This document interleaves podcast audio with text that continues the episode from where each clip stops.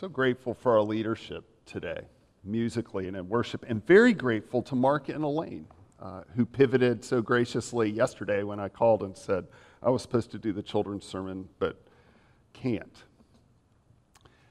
Uh, someone asked me yesterday, uh, knowing that Mackenzie was scheduled to preach, I was uh, viewing this, of course, as a weekend to, um, to be able to be with you without sort of speaking at you.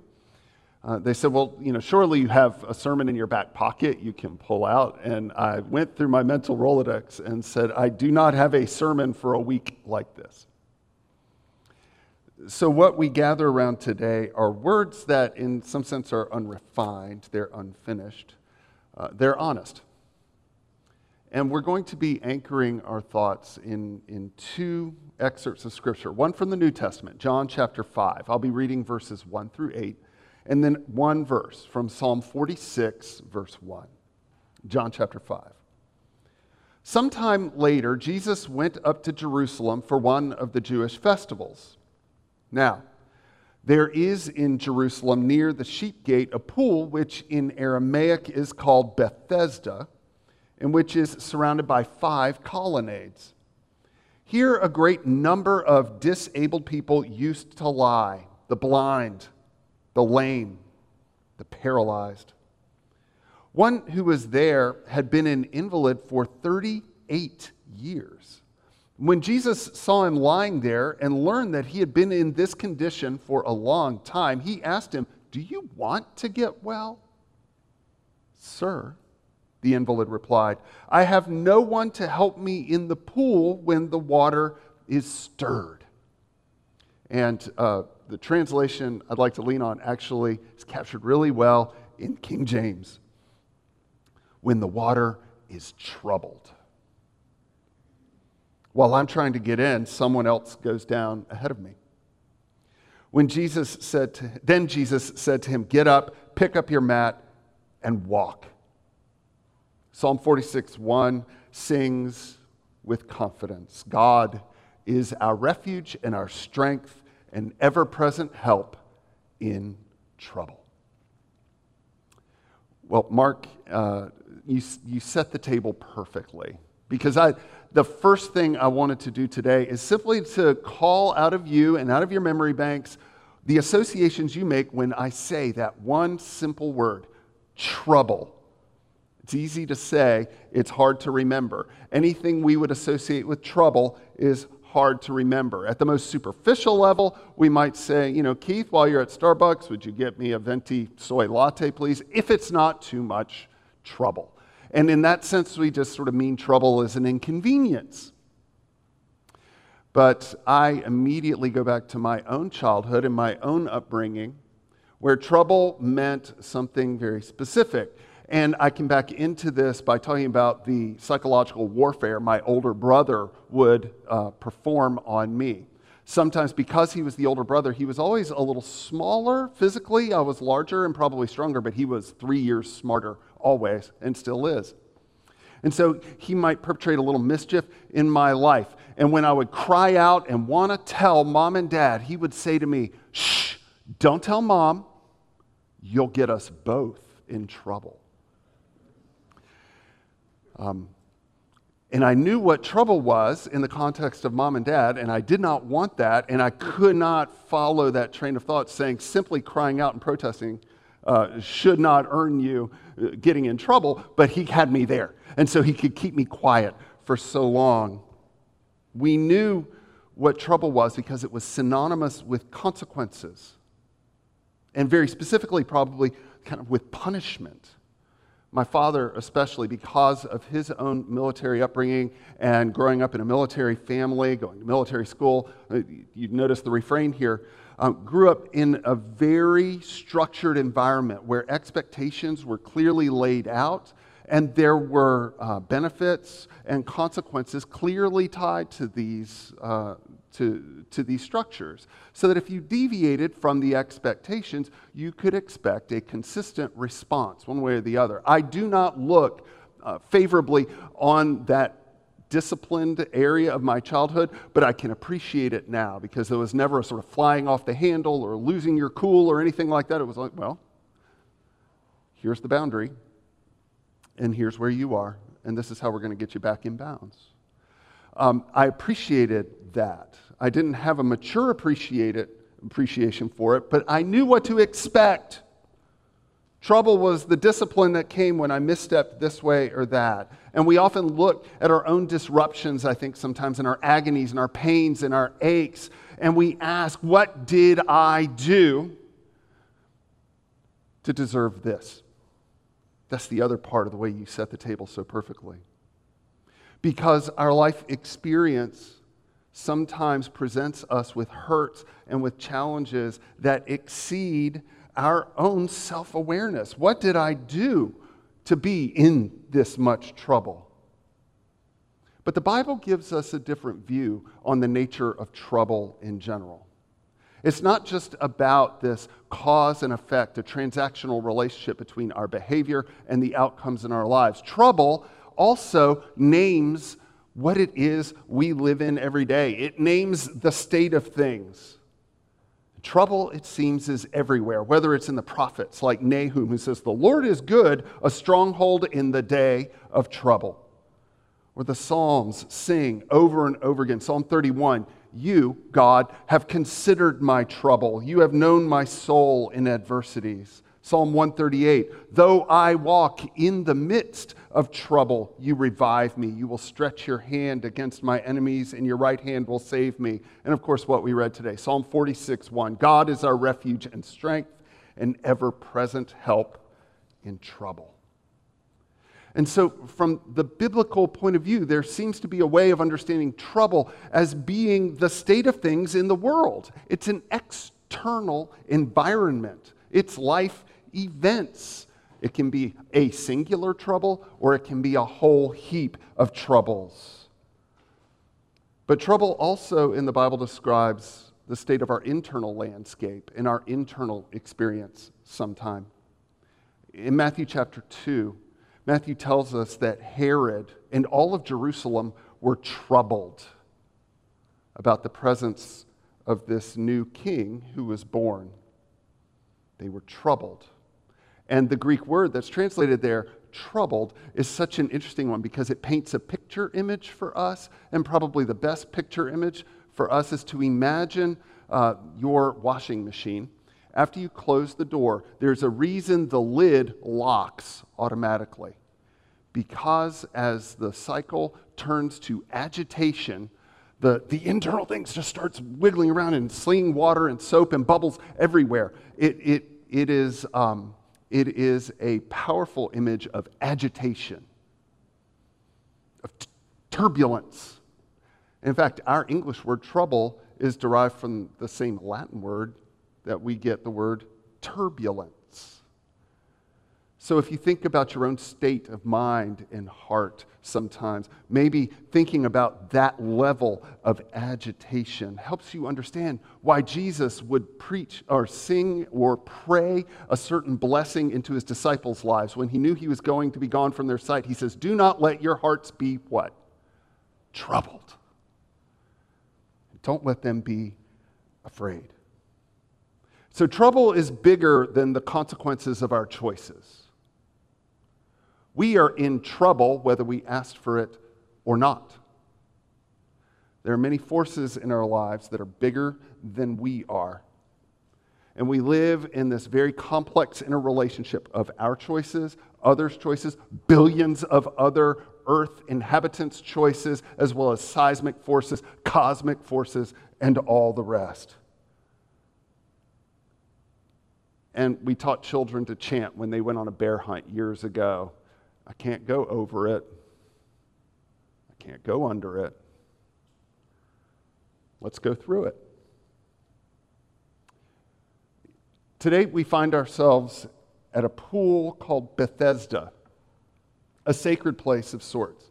We could give it a lot of names. I was talking to Kimmy Smith a couple days ago uh, when, when I visited Mackenzie, and I said, You know, we're reading this story uh, or I guess it was yesterday, reading this story on Sunday, and you know the waiting room in the Duke Emergency Department feels a lot like how I imagine the pool at Bethesda. If you've had to be there lately, and I'm looking at Lisa, no, it's not your fault. We just have a lot of sick people in a big town. It's full and teeming with need. It could be a lot of places. It could be at a bar on Main Street. It could be in that line that's queued up at the open table free store. It could be any given Sunday at Yates Baptist Church. It could definitely be this Sunday at Yates Baptist Church. Anytime there's this collection of hurting people, we'll find Bethesda. And John tells us that at this Bethesda, there was a, an underground spring that would cause the pool sometimes to bubble up. It would grow turbulent. In, in, in the literal translation, the waters would become troubled. And the people believed that if they were the first one in the pool when the bubbles were bubbling, that would somehow invite the mystical presence of God's healing power. Maybe it was something like angel wings coming and, and brushing down. And so people with needs would gather. We don't have any testimony, one way or the other, about whether the first person to touch the water after the troubles began or actually healed. We don't know that. But we do know that many, many people with many needs came to give it a try. And so they came to that pool waiting for more trouble. So imagine being a traveler. Imagine being a local there in Jerusalem as you walk by the pool. What would it feel like? What would you see? What would you hear? What would you smell? If you were a traveler, you might be shocked. Oh my goodness, look at this. If you were a local, you probably grow so callous to it, you'd turn the other way. But if you can imagine a battleground that's strewn with injured bodies, or a nursing home, and the halls are overcrowded and it's understaffed, or if you've had to make your way through the crowds of orphans in Andhra Pradesh or in Rankeet, if you could take a good look at the Yates prayer list and how we seem to accumulate without ever taking anyone off. We know what people saw when they passed by Bethesda.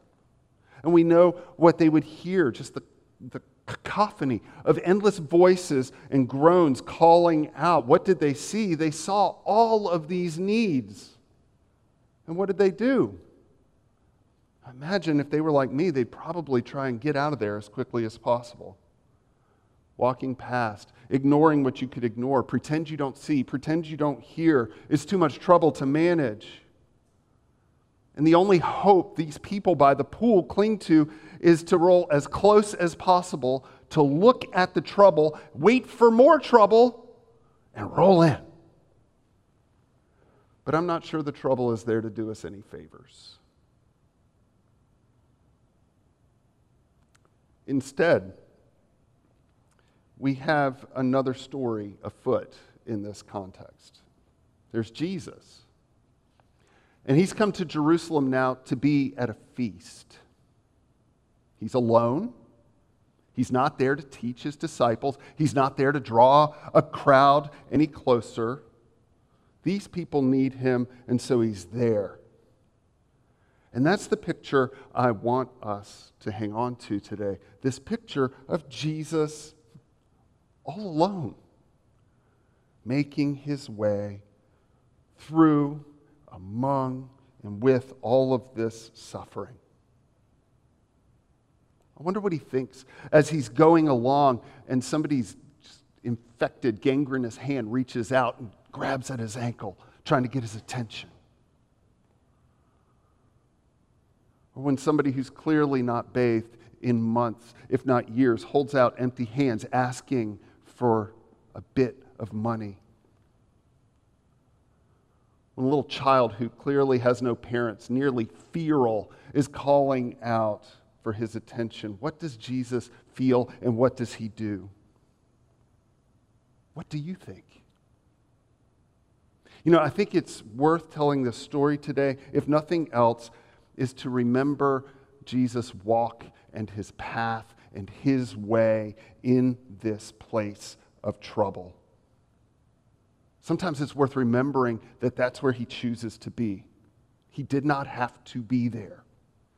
There are much cleaner and more sanitary places to reside in Jerusalem. I know there were more interesting and enjoyable activities available to him. He's there for a festival, and it's an exciting time in the holy city, and people have made pilgrimage from miles around to be there to see God in the temple. But we see that God is there with the sick. We see that God is walking very slowly and carefully, conscientiously, not trying to step on any small toes. We see God as coming close to all of those. So close, he's not afraid to be touched by the needs and the hurts and the pains. John tells us ultimately that the one who sees and the one who walks into this ragged landscape of trouble is God. And we also hear good news.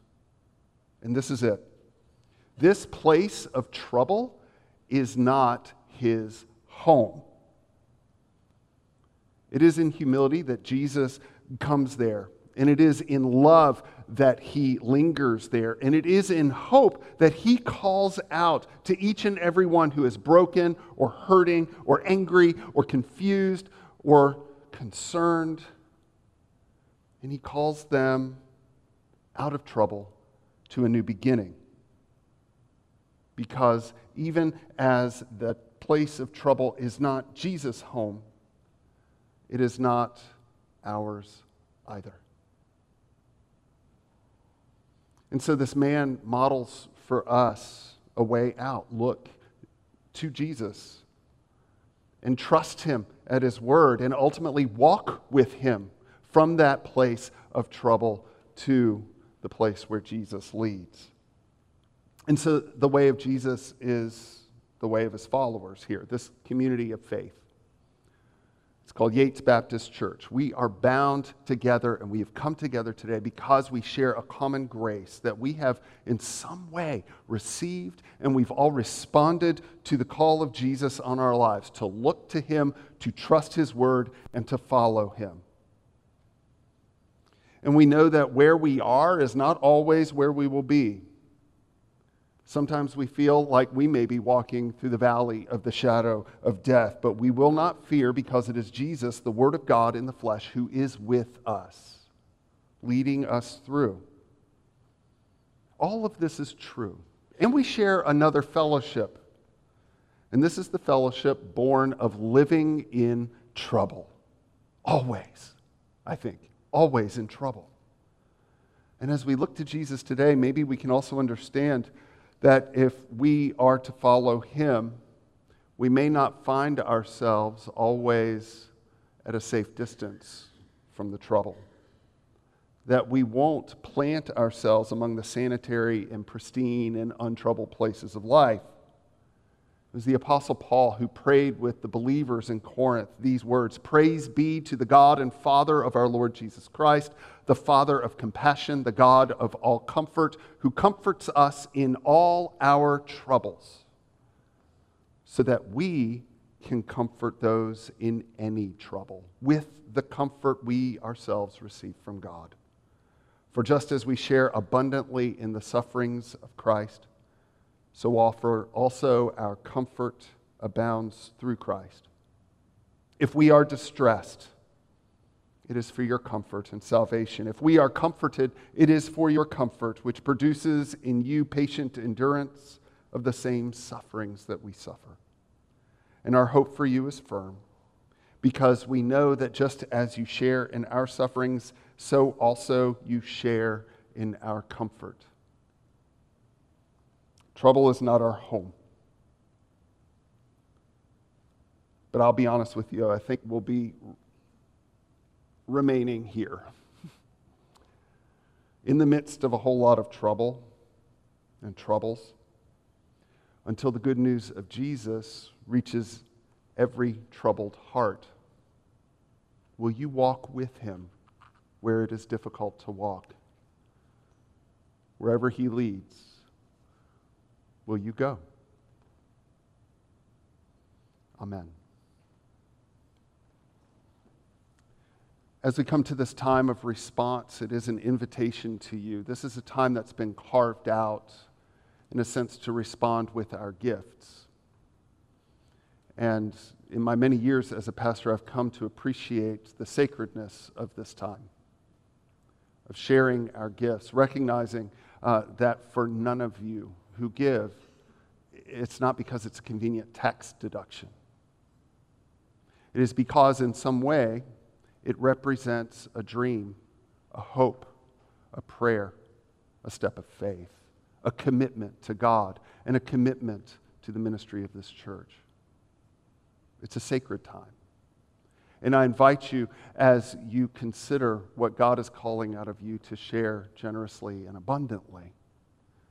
And there is more God is calling out of you. That God is calling a new way for you to walk.